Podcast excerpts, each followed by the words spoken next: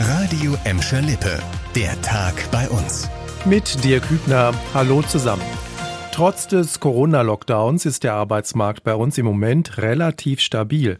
Die Arbeitsagenturen melden für Februar knapp 30.600 Arbeitslose in Gladbeck, Bottrop und Gelsenkirchen. Das waren rund 100 mehr als im Januar.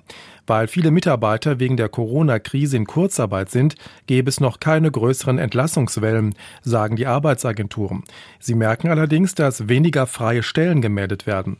Gelsenkirchen ist mit 15,8 Prozent Arbeitslosenquote der traurige Spitzenreiter. Gladbeck liegt aktuell bei 12,1 Prozent und Bottrop bei 8,7 Prozent. Im Bottropper Impfzentrum gibt es seit heute neuartige Spender für Handdesinfektionsmittel. Die Bottropper Firma M&F Keck Technik baut die Desinfektionsschränke. Peter Mackenrott von M&F erklärt die Vorteile. Wir haben es hier mit einem Mehrwegsystem zu tun. Edelstahl, nachhaltig. Es entsteht kein Plastikmüll, kein Sondermüll. Es kann niemand das Produkt ersetzen. Das heißt, das Produkt, was ein Doktor der Chemie sich ausgedacht hat, gemischt hat und gesagt hat, das ist gut, dermatologisch verträglich, das wird begleitet bis in die Hand. An den Spendern können sich gleichzeitig zwei Leute gleichzeitig die Hände desinfizieren. Auch das Riesener Gymnasium in Gladbeck setzt auf die neuen Spender aus Bottrop.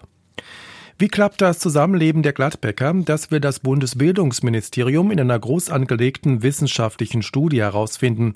Zwölf Städte in ganz Deutschland sind dabei, eine davon ist Gladbeck.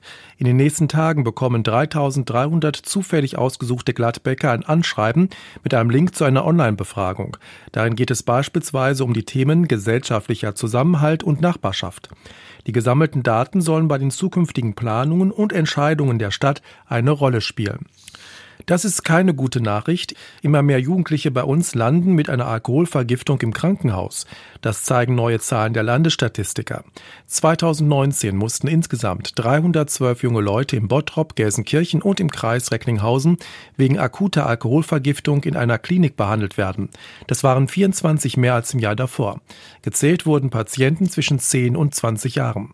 Landesweit ist die Zahl jugendlicher Komasäufer in den Krankenhäusern zurückgegangen. Seit Jahren versuchen Gesundheitsexperten, Jugendliche und deren Eltern über die Gefahren von Alkohol aufzuklären.